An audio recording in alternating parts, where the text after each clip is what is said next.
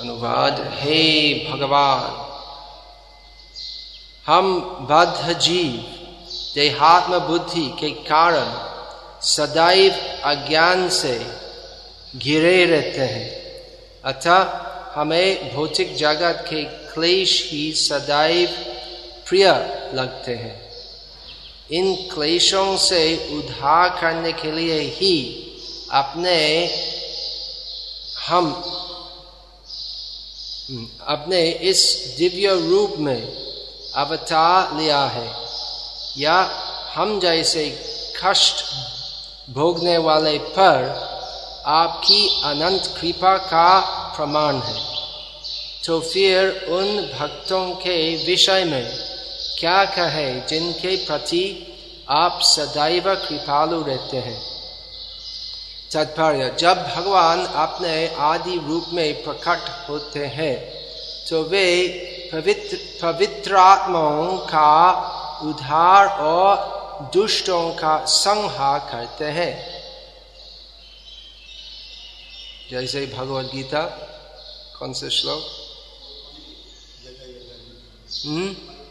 परित्राणाय, विनाशाय दुष्कृतम। संभवान युगे युगे। यद्यपि वे असुरों का संहार करते हैं, किंतु तो भी इससे उन्हें लाभ मिलता है। कहा गया है कि जितने प्राणी कुरुक्षेत्र युद्ध में मरे थे, उन्हें अपनी आदि स्वाभाविक स्थिति स्वरूप प्राप्त हो गए है, हो, प्राप्त हो गई थी।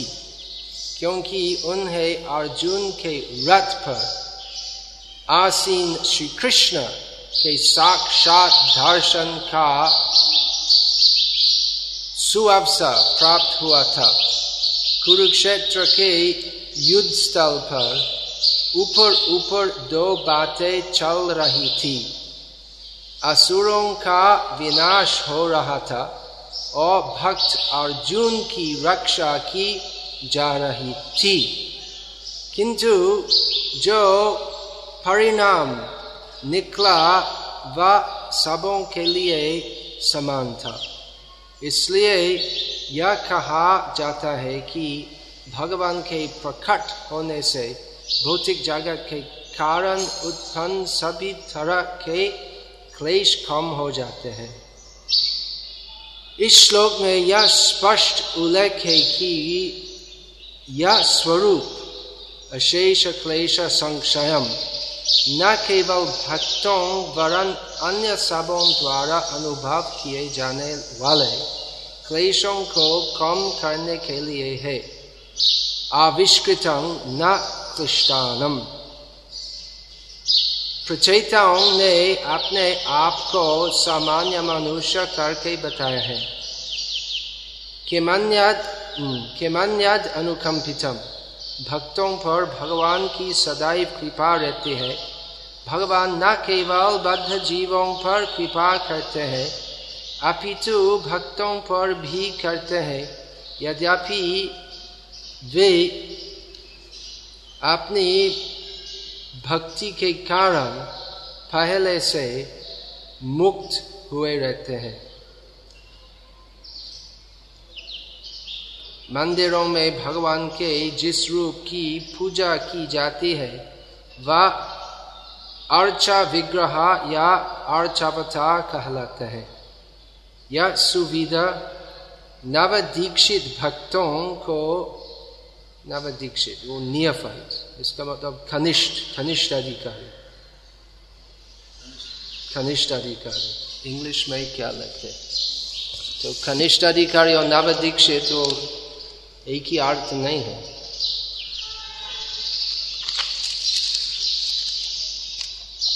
तो पचास साल दीक्षा लेने के बाद भी कनिष्ठ अधिकारी हो सकते हैं।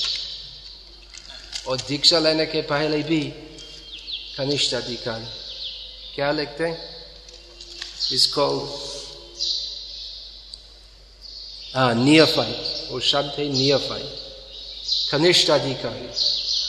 वो खस भगवान का श्लोक है वैसे कनिष्ठ अधिकारी का वर्णन है आचार्य एवं हारे पूजन यह श्रद्धेय थे न तद भक्तेषु चान्येषु सभक्त प्राकृत स्मृत कि वो प्राकृत भक्तों अथवा कनिष्ठ अधिकारी उनके लिए खस अर्चा विग्रह की सेवा की सुविधा है केवल कनिष्ठ अधिकारियों के लिए महात्मा परमहंसों भी आर्च विग्रह की पूजा करते हैं परंतु कनिष्ठ अधिकारियों उसके अलावा और ज़्यादा कुछ नहीं जानते सोचते कि यही श्री विग्रह है और मैं हूँ मैं भगवान का भक्त हूँ बस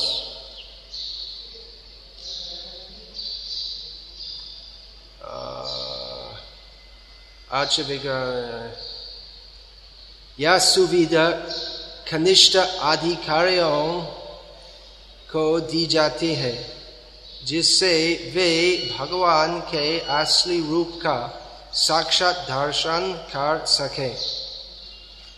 अर्चा के रूप में नमस्कार कर सके, तथा यज्ञ कर सके।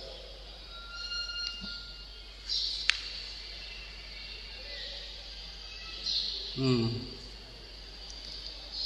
यज्ञ कर सके Prabhupada writes it into form काम के द्वारा काम के रूप में यज्ञ कर सकते एक्चुअली ये हिंदी अनुवाद अभी पूरा संपादन हो रहा है क्योंकि बहुत भूल है इसमें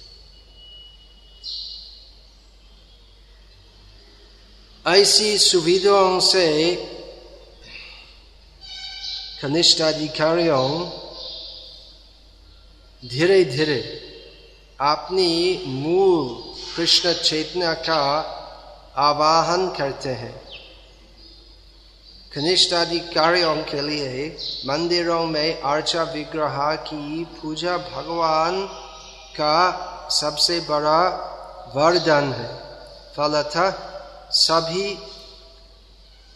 कनिष्ठ अधिकारियों को अपने घर अथवा मंदिर में अर्चा विग्रह, अर्चा पता रखकर भगवान की पूजा करनी चाहिए। तो श्लोक पर, इस श्लोक पर शिल प्रभुपाद बहुत अमूल्य मंतव्य और व्याख्या करते हैं। वो श्लोक ऐसे, खाली दो पद है। परंतु इससे कितने बड़े अर्थ शिल प्रभुपाद निष्कर्ष करते हैं। तो ऐसे ही हर एक भगवत का श्लोक का बहुत गहरा अर्थ है। चैतन्य महाप्रभु ने कहा कि कृष्ण तुल्य भगवत विभु सर्वश्रय प्रति श्लोके प्रति अक्षरे नाना अर्थ कर अर्थात ये श्रीमद भागवत श्री कृष्ण के समान है पुस्तक के रूप में यही भगवान है और भगवान जैसे विभु है अर्थात सर्वशक्तिमान और सर्वाश्रय भगवान जैसे सबको आश्रय दे सकते हैं तो उस प्रकार भी श्रीमद् भागवत सबको आश्रय दे सकते हैं, क्योंकि भगवत, भगवान से अभिन्न है। और प्रति श्लोक है, हर एक श्लोक में और हर एक अक्षर में बहुत बहुत अर्थ रहते हैं। तो इस श्लोक में शिल, इस श्लोक पर शिल प्रभुपाद के तीन मुख्य मंतव्यों हैं। या मंतव्य तो तीन श्रेणी या विषय पर रखते हैं कि पहले शिल प्रभुपाद कहते हैं कि भगवान प्रकट होते किसलिए सबका कल्याण सृष्टि करने के लिए। कोई है जो अस्वीकार करते हैं कि भगवान का रूप है या भगवान रूप धारण कर सकते। परंतु शुद्ध भक्तजन जानते हैं कि वो रूप ही कृष्ण है, वो रूप भगवान है। शिल प्रभुपाद एक सरल उदाहरण दिए थे कि भगवान सर्वशक्तिमान है और भगवान हम सर्वस्व प्रभवो मत सर्वं प्रवर्तित। है सभी वस्तुओं की श्रोत है। तो हम साधारण मनुष्य है। और हमारा रूप है तो अगर भगवान का रूप नहीं है तो हम भगवान से बड़े हैं। हमारे पास कुछ है जो भगवान के पास नहीं है। तो भगवान का रूप है, लेकिन वो रूप, हमारा रूप जैसे सीमित नहीं है। और भगवान का रूप कालाधीन नहीं है। भगवान का रूप का जन्म और मृत्यु कभी भी नहीं होते। तो भगवान उनके मूल स्वरूप प्रकाश करते हैं। मतलब हमारे बीच में आते हैं। वो रूप ही कृष्ण है। वो रूप ही भगवान है। हमारा रूप जो हम अभी धारण करते हैं, वो क्षणिक है। और यही रूप और मैं जो आत्मा हूँ ये दोनों का कोई वास्तव संबंध नहीं है। इसलिए देह और देही, ये दो शब्द है। देह का मतलब यही शरीर और देही, वो आत्मा जो शरीर के अंदर में है। परंतु भगवान के लिए देही देह विभागो, यम नेश्वरे विद्यते क्वचित। भगवान के लिए ये देह और देही विभाजन नहीं है। उनका रूप और उनकी व्यक्तित्व अभिन्न है। भगवान का नाम, रूप, लीला सब भगवान ही है। भगवान का नाम वो ही भगवान है। भगवान का रूप वो ही भगवान है। तो यही भगवत तत्व ज्ञान तो कैसे भगवान भगवान है? कल इसके बारे में कुछ चर्चा थी। तो भगवान का रूप है, हमारा रूप भी है। लेकिन यही अंतर है कि हम हमारा रूप से भिन्न है। भौतिक अवस्था में देह और देही भिन्न है। परंतु भगवान का रूप और भगवान तो एक ही है। इस प्रकार वे ही भगवान है। और वो रूप कभी कभी इस धराधाम पर अवतरित होते किस लिए? सबका कल्याण करने के लिए। गीता का प्रसिद्ध श्लोक है, परित्राणाय साधुनम विनाशयत दुष्कृता। धर्म संस्थापनार्थाय संभवामी युगे युगे। हर युग में ही मैं आता हूँ, श्री कृष्ण कहते हैं। धर्म का पुनः स्थापन करने के लिए कैसे? साधु जन का परित्राण करने से और दुष्ट जन दुष्कृति जन का संहार करने से। तो ऐसा है कि भगवान निरपेक्ष नहीं है। भगवान साधु जन को अनुग्रह करते हैं और असाधु जन को द्वेष करते हैं। ऐसा होते नहीं। साधु जन और असाधु जन, दोनों के हितैषी है भगवान। लेकिन सबका हित साधन करते हैं। यथोचित। ये यथा प्रपद्यंते तांग स्थित बजामे अहम जो प्रेम से भगवान के साथ व्यवहार करते हैं जो पत्रंग पुष्पंग फलंग तो यम यो में भक्त्या प्रयाचित जो ऐसे वस्तुओं, भगवान को अर्पण करते हैं और यद करोषि यद अश्नासी यद जुहोषि तदासी यद यद तपस्यसी कौनतया तत्कुरुष्व मदार्पण। जो सब कुछ जो वे करते हैं, खाते हैं, जो भी तपस्या करते हैं, वो सब कुछ जो करते हैं, भगवान को अर्पण करते हैं। तो जो ऐसे प्रेम व्यवहार करते हैं भगवान के साथ। तो भगवान परस्पर प्रेम व्यवहार करते हैं और ऐसे लोग का परित्राण करते हैं। मतलब वो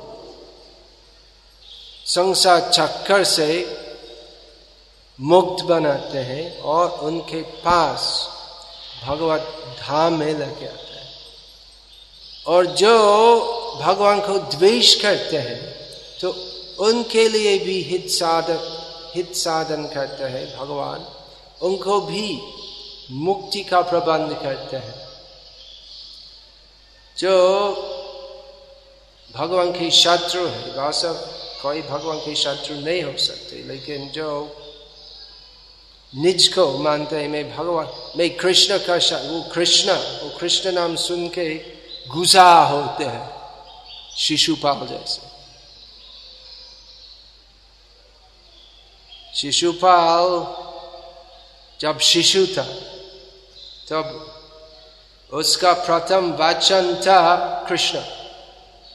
लेकिन कृष्ण को निंदा करके कृष्ण शब्द उच्चारण किया था। शुरुआत से शिशुपाल का यही भाव था। कृष्ण वो कृष्ण सुन के वो भक्तजन उल्लासित होते और अभक्तों का असुर वो कृष्ण शब्द सुने से नाराज़ होते क्यों क्यों वो वो शब्द मत कहो तो ऐसे व्यक्तियों भी कृष्ण कृष्ण बोल के कल्याण मिलते। लेकिन चूँकि वे द्वेष से भगवान का नाम कहते हैं या सुनते हैं। उसलिए वे दूसरे रूप से भगवान की कृपा मिलते हैं। तो कुरुक्षेत्र युद्ध स्थल में सब कौरव और पांडव के सैनिक। तो सब भगवान श्री कृष्ण के सामने देह त्याग किए थे और इसलिए दोनों एक ही गति मिले, मुक्तावस्था। ये भगवान की विशेष असीम कृपा है, क्योंकि जो भगवान के विमुख तो ऐसे लोग क्रो क्रो जन्मों में भी भगवान के पास नहीं जा सकते। तो हर मानव जन्म मिलके और भी अपराध करते और भगवान से और ज़्यादा दूर जाते तो खस दुष्कृति जन को विशेष कल्याण साधन करने के लिए। भगवान कुरुक्षेत्र युद्ध और लंका युद्ध तो ऐसे प्रबंध करते हैं, जिससे दुष्कृति जन का विशेष कल्याण हो सकते है, जो अन्यथा संभव नहीं है। तो दूसरा विषय इस तात्पर्य में यही है कि प्रचेताओं, वे भक्त थे, सब भक्त थे। एक महाजन भक्त से प्रेरणा मिलके भगवान विष्णु पर ध्यान किए थे। वो महाजन भक्त कौन? शिव भगवान। तो वे शिव से वास्तव शिव मिले। शिव का मतलब कल्याण।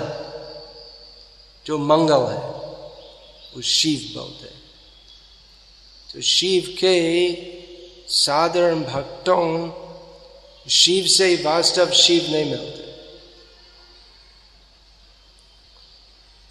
वे विचार करते हैं कि ये शिव है परमेश्वर और उनके ऊपर कोई नहीं है।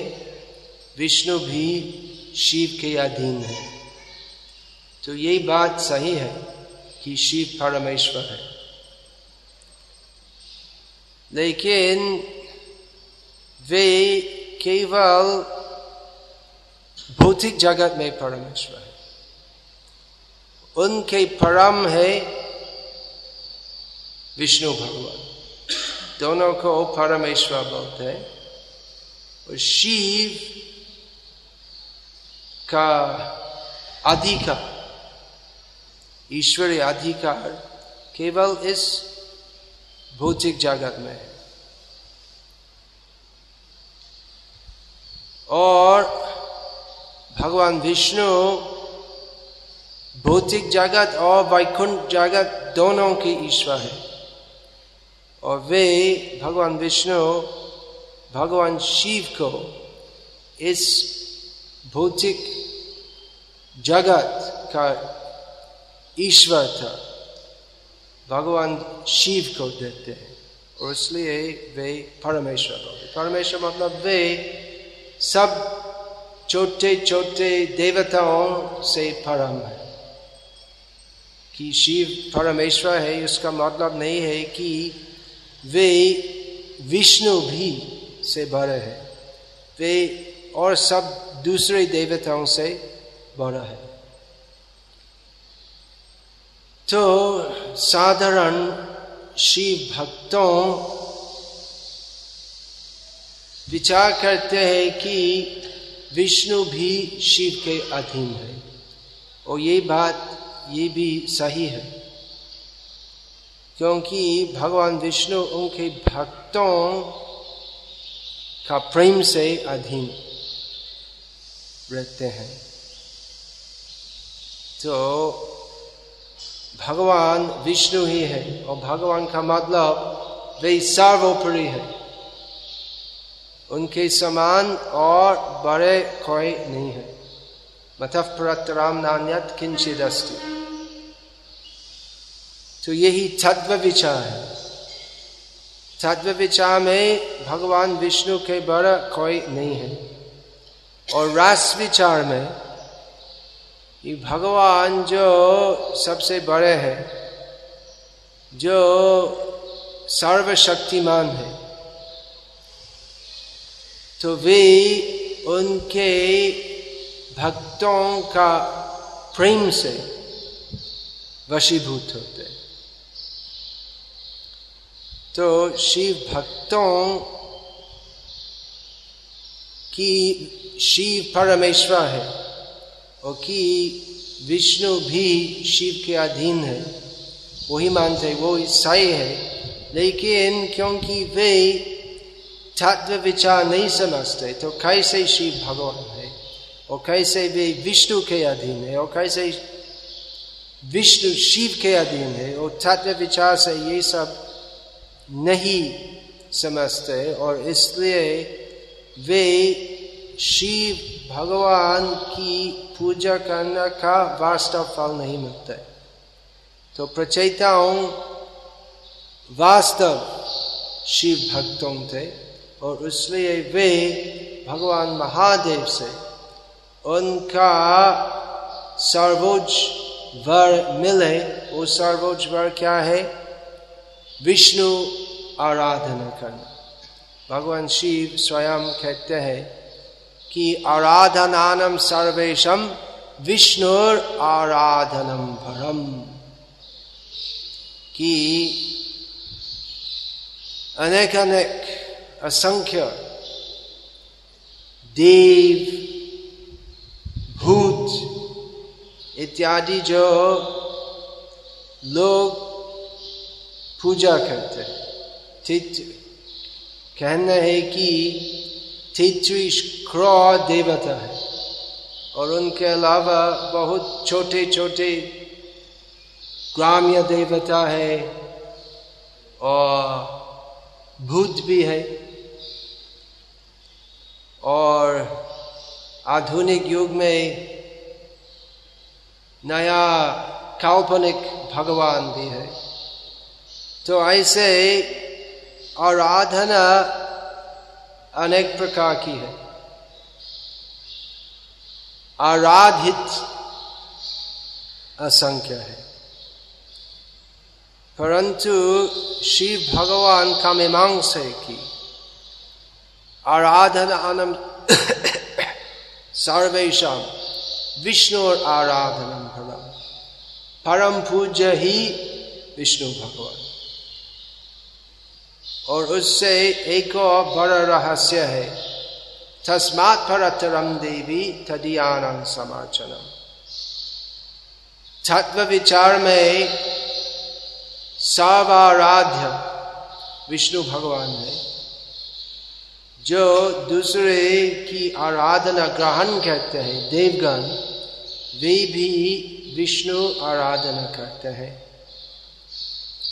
यंग ब्रह्मा वरुणेन्द्र रुद्र मरुथ स्तुनवंती दिव्यास्तवाय सब बड़े बड़े देवगण विष्णु आराधना करते हैं तो वो ही तत्व विचार है और रास विचार में विष्णु आराधना से और भी परम है विष्णु भक्तों की आराधना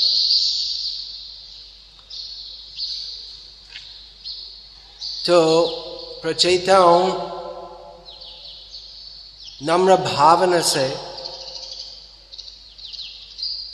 सोचते थे कि हम भक्त नहीं है, हम विष्णु भक्त नहीं है, हम साधारण लोग हैं। और हे भगवान, अब हमको और साधारण लोग हम जैसे भी आपका रूप दर्शन प्रदान करते हैं, जिससे हम जो भक्ति से बहुत दूर है, हम जैसे पति जीवों आपकी कृपा मिल सकते और इसके बारे में शिल प्रभुपाद और एक विषय पर मंतव्य कहते हैं कि अर्चा विग्रह सेवा, अर्चन, वो खस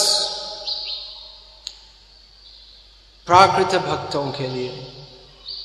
शुद्ध भक्तों सदैव उनके हृदय में भगवान का रूप दर्शन करते हैं। प्रेमांजन छुरित भक्ति विलोचन संत सदैव हृदयेशु विलोकयंती यंग श्याम सुंदरम अचिंत्य गुण स्वरूपम गोविंदम आदि पुरुषम थे मोहम्मद जिनके प्रेम प्रेमांजन प्रेमांजन युक्त दृष्टि है वे सदैव उनके हृदय कक्ष में अचिंत्य गुण श्याम सुंदर रूप दर्शन करते हैं। तो जो प्राकृत भक्त या कनिष्ठ अधिकारी, उनके लिए भगवान की विशेष कृपा है कि वे अर्चा विग्रह के रूप में उपस्थित है और प्राकृत भक्तों, प्राकृत का मतलब जिनकी चिन्मय दृष्टि नहीं है। उनके लिए वे ऐसे रूप में उपस्थित होते हैं, जिससे प्राकृत भक्तों, श्री विग्रह की सेवा करके धीरे धीरे समझ सकते हैं कि यही भगवान है। वे मेरा प्रभु है और मेरा जीवन का उद्देश्य है। मेरे सब कुछ, सर्वस्व, उनके चरण पर अर्पण करना। तो कनिष्ठ अधिकार में कि भगवान है और मैं हूँ, यही परिप्रेक्ष्य आचार्य में वह ये पूजन या श्रद्धा यह थे श्रद्धा है भगवान पर, अर्चा विग्रह पर।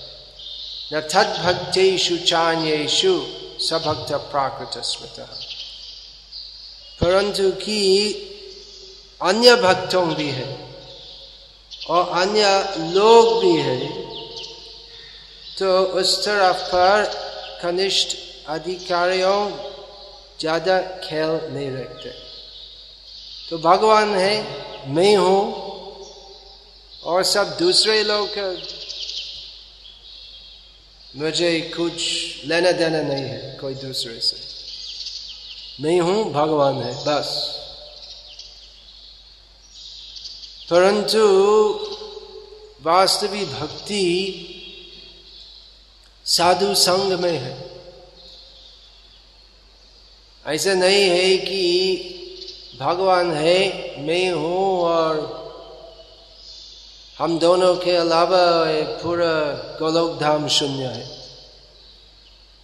इसलिए हमारा गौरिया वैष्णव संप्रदाय में हम मेरा मीराबाई को ज़्यादा आदर नहीं करते, क्योंकि उनके गानों में केवल हे गिरिधारी मैं हूँ तुम हो तो यही बात है।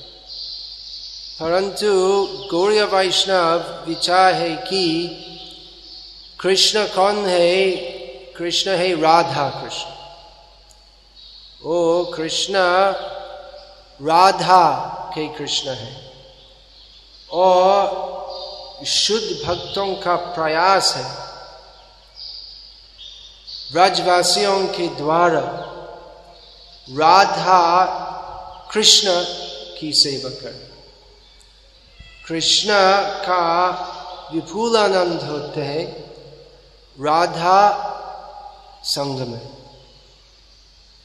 तो जिससे वो भक्ति का मतलब वो सब कुछ करना जिससे भगवान प्रसन्न होंगे तो भगवान अति प्रसन्न होते हैं राधा का संग में। इसलिए ये गौरिया वैष्णव धर्म का उद्देश्य है ब्रजवासियों की सेवा करना। क्योंकि ब्रजवासियों तो राधा कृष्ण, ये दोनों की सेवा करते हैं। तो गौरिया वैष्णव विचार है कि हम कृष्ण भक्त नहीं है, हम कृष्ण के भक्तों के भक्तों के भक्तों के भक्तों की सेवा करें। तो भगवान है, मैं हूँ, बस। यही कनिष्ठ अधिकार है। और उससे भगवान अति प्रसन्न नहीं होते हैं। तो भगवान की सेवा विशेषकर राधा के द्वारा सुसंपादिता होती है। इसलिए हम प्रयास नहीं करते हैं, सीधे भगवान के पास जाना। तो हमारा प्रयास है, गोपी भातुर पद कमलय दास उदास अनुदास भगवान के दासों के दासों के दासों के दासों के दासों के दासों। तो ये तीन विषय पर शिल प्रभुपाद इस श्लोक का भावार्थ करते हैं। इसके बारे में अगर कोई प्रश्न हो तो जरा सब पूछिए।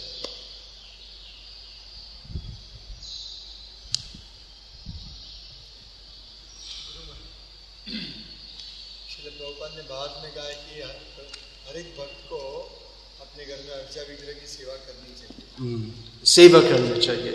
हर एक भक्त का घर में श्री विग्रह की सेवा करना चाहिए। सही है। लेकिन सेवा क्या है, वो पहले समझना चाहिए। एक कोने, एक गंदे कोने में रखना और सबसे बड़ा, बड़ी पूजा टीवी की, वही सेवा नहीं है। सेवा का मतलब आत्मसमर्पण। आत्मसमर्पण भाव सेवा होती है। तो कैसे सेवा करना, उसको समझना चाहिए। अगर सेवा अच्छी तरह नहीं होती है तो वो सेवा नहीं होगा, वो अपराध होगा। इसलिए हरे नाम हरे नाम हरे नाम एवं केवलम। इस कली युग में हरि नाम मुख्य उपाय है। अगर कोई समर्थ हो या अधिकृत हो तो श्री विग्रह सेवा भी कर सकते। लेकिन वो श्री विग्रह सेवा में अपराध का विचार बहुत है। जैसे कि वो श्री विग्रह की सेवा होते हैं, लेकिन दिन में सब बाहर रहते तो भगवान भूखी रहते और कोई भगवान की सेवा नहीं करते हैं तो यही सेवा नहीं है।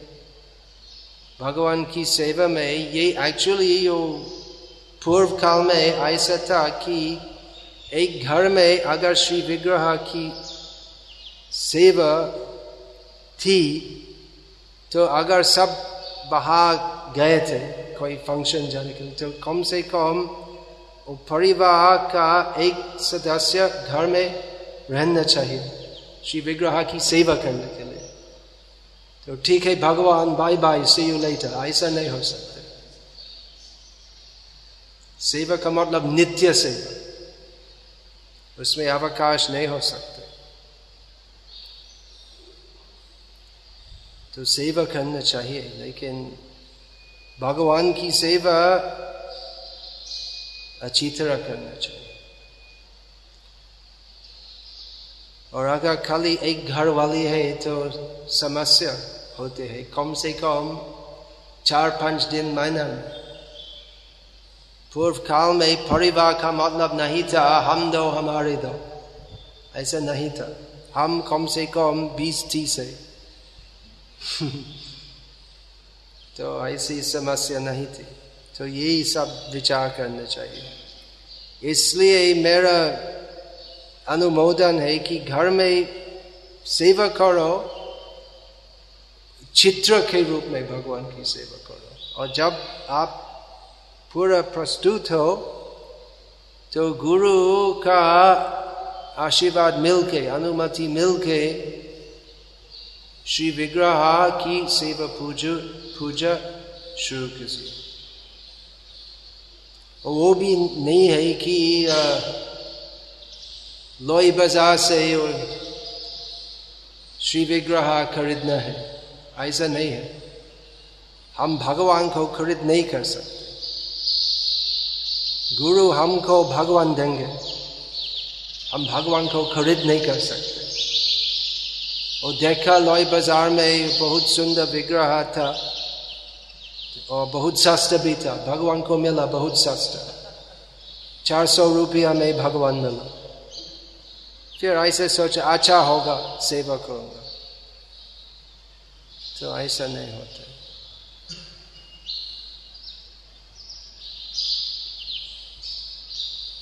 गंभीरत्व से भक्ति करना चाहिए। हल्का विषय नहीं है भक्ति। और क्या? कभी कभी अपराध हो जाता है। क्यों? क्यों अपराध करते हैं? हाँ?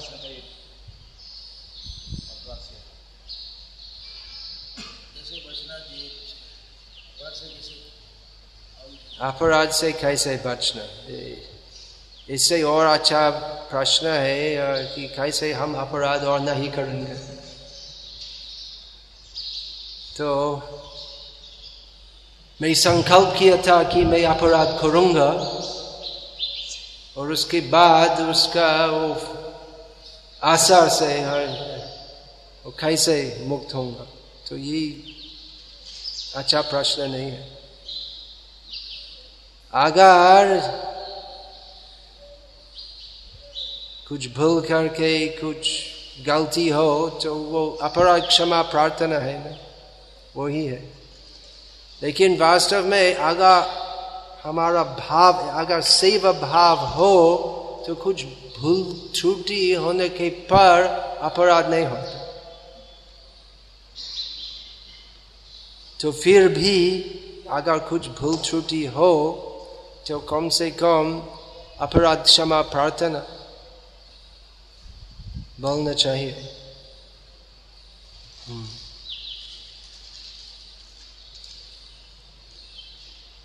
और अगर बड़ा भूल हो तो विशेष क्या बोलते हैं? विशेष सेवा करना चाहिए, जिससे हम अपराध से मुक्त हो सकते नहीं एक्चुअली वो विचार नहीं है कि मैं अपराध से मुक्त मुक्त होंगे वो विचार नहीं है कि, लेकिन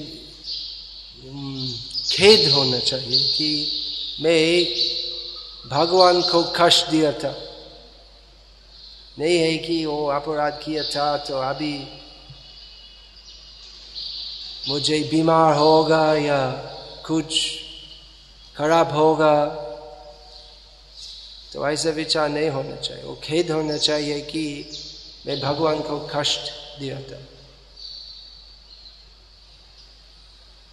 हरे कृष्ण, श्रीमद् भागवतम की जाए श्रील प्रभुपाद की जाए खेद होना चाहिए कि मैं भगवान को कष्ट दिया था। नहीं है कि वो अपराध किया था तो अभी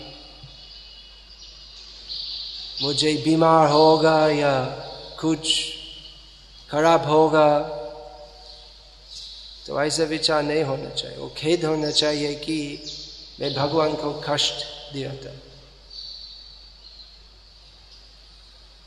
हरे कृष्ण।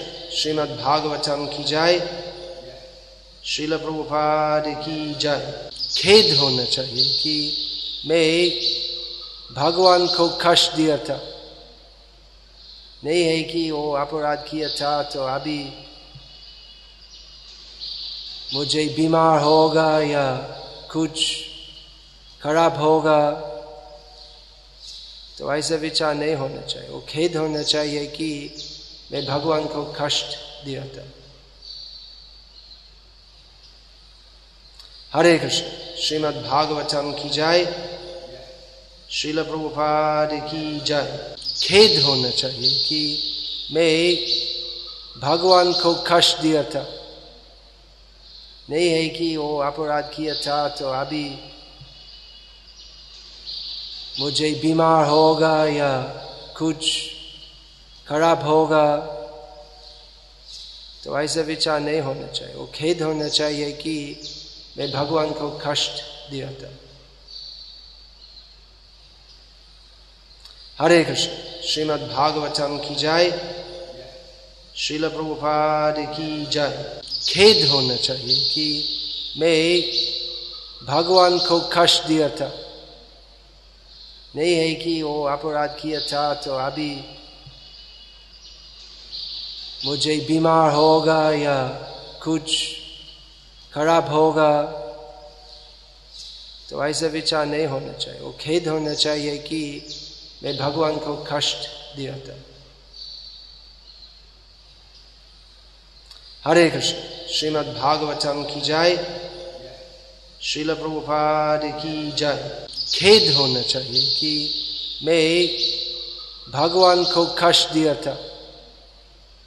नहीं है कि वो अपराध किया था तो अभी मुझे बीमार होगा या कुछ खराब होगा तो ऐसा विचार नहीं होना चाहिए। वो खेद होना चाहिए कि मैं भगवान को कष्ट दिया था। हरे कृष्ण, श्रीमद् भागवतम की जय।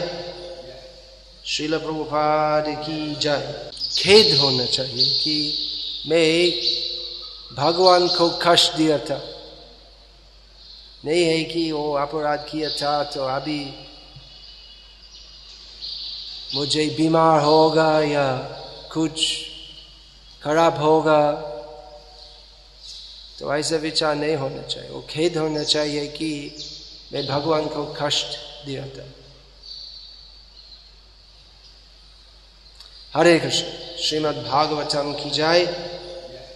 शिल प्रभुपाद की जय। खेद होना चाहिए कि मैं भगवान को कष्ट दिया था। नहीं है कि वो अपराध किया था तो अभी मुझे बीमार होगा या कुछ खराब होगा। तो ऐसा विचार नहीं होना चाहिए। वो खेद होना चाहिए कि मैं भगवान को कष्ट दिया था।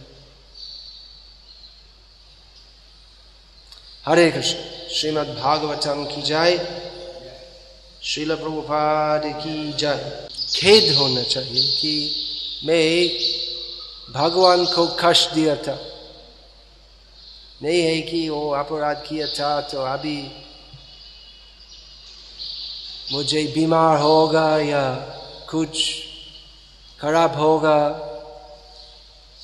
तो ऐसा विचार नहीं होना चाहिए। वो खेद होना चाहिए कि मैं भगवान को कष्ट दिया था हरे कृष्ण श्रीमद् भागवतम की जय शिल प्रभुपाद की जय खेद होना चाहिए कि मैं भगवान को कष्ट दिया था नहीं है कि वो अपराध किया था तो अभी मुझे बीमार होगा या कुछ खराब होगा तो ऐसा विचार नहीं होना चाहिए। वो खेद होना चाहिए कि मैं भगवान को कष्ट दिया था। हरे कृष्ण, श्रीमद् भागवतम की जय। शिल प्रभुपाद की जय। खेद होना चाहिए कि मैं भगवान को कष्ट दिया था। नहीं है कि वो अपराध किया था तो अभी मुझे बीमार होगा या कुछ खराब होगा तो ऐसा विचार नहीं होना चाहिए। वो खेद होना चाहिए कि मैं भगवान को कष्ट दिया था। हरे कृष्ण, श्रीमद् भागवतम की जय। शिल प्रभुपाद की जय। खेद होना चाहिए कि मैं भगवान को कष्ट दिया था।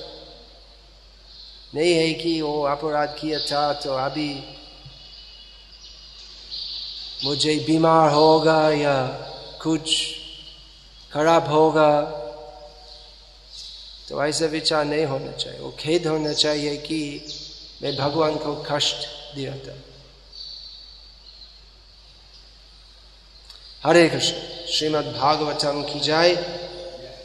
शिल प्रभुपाद की जय। खेद होना चाहिए कि मैं भगवान को कष्ट दिया था। नहीं है कि वो अपराध किया था तो अभी मुझे बीमार होगा या कुछ खराब होगा। तो ऐसा विचार नहीं होना चाहिए। वो खेद होना चाहिए कि मैं भगवान को कष्ट दिया था। हरे कृष्ण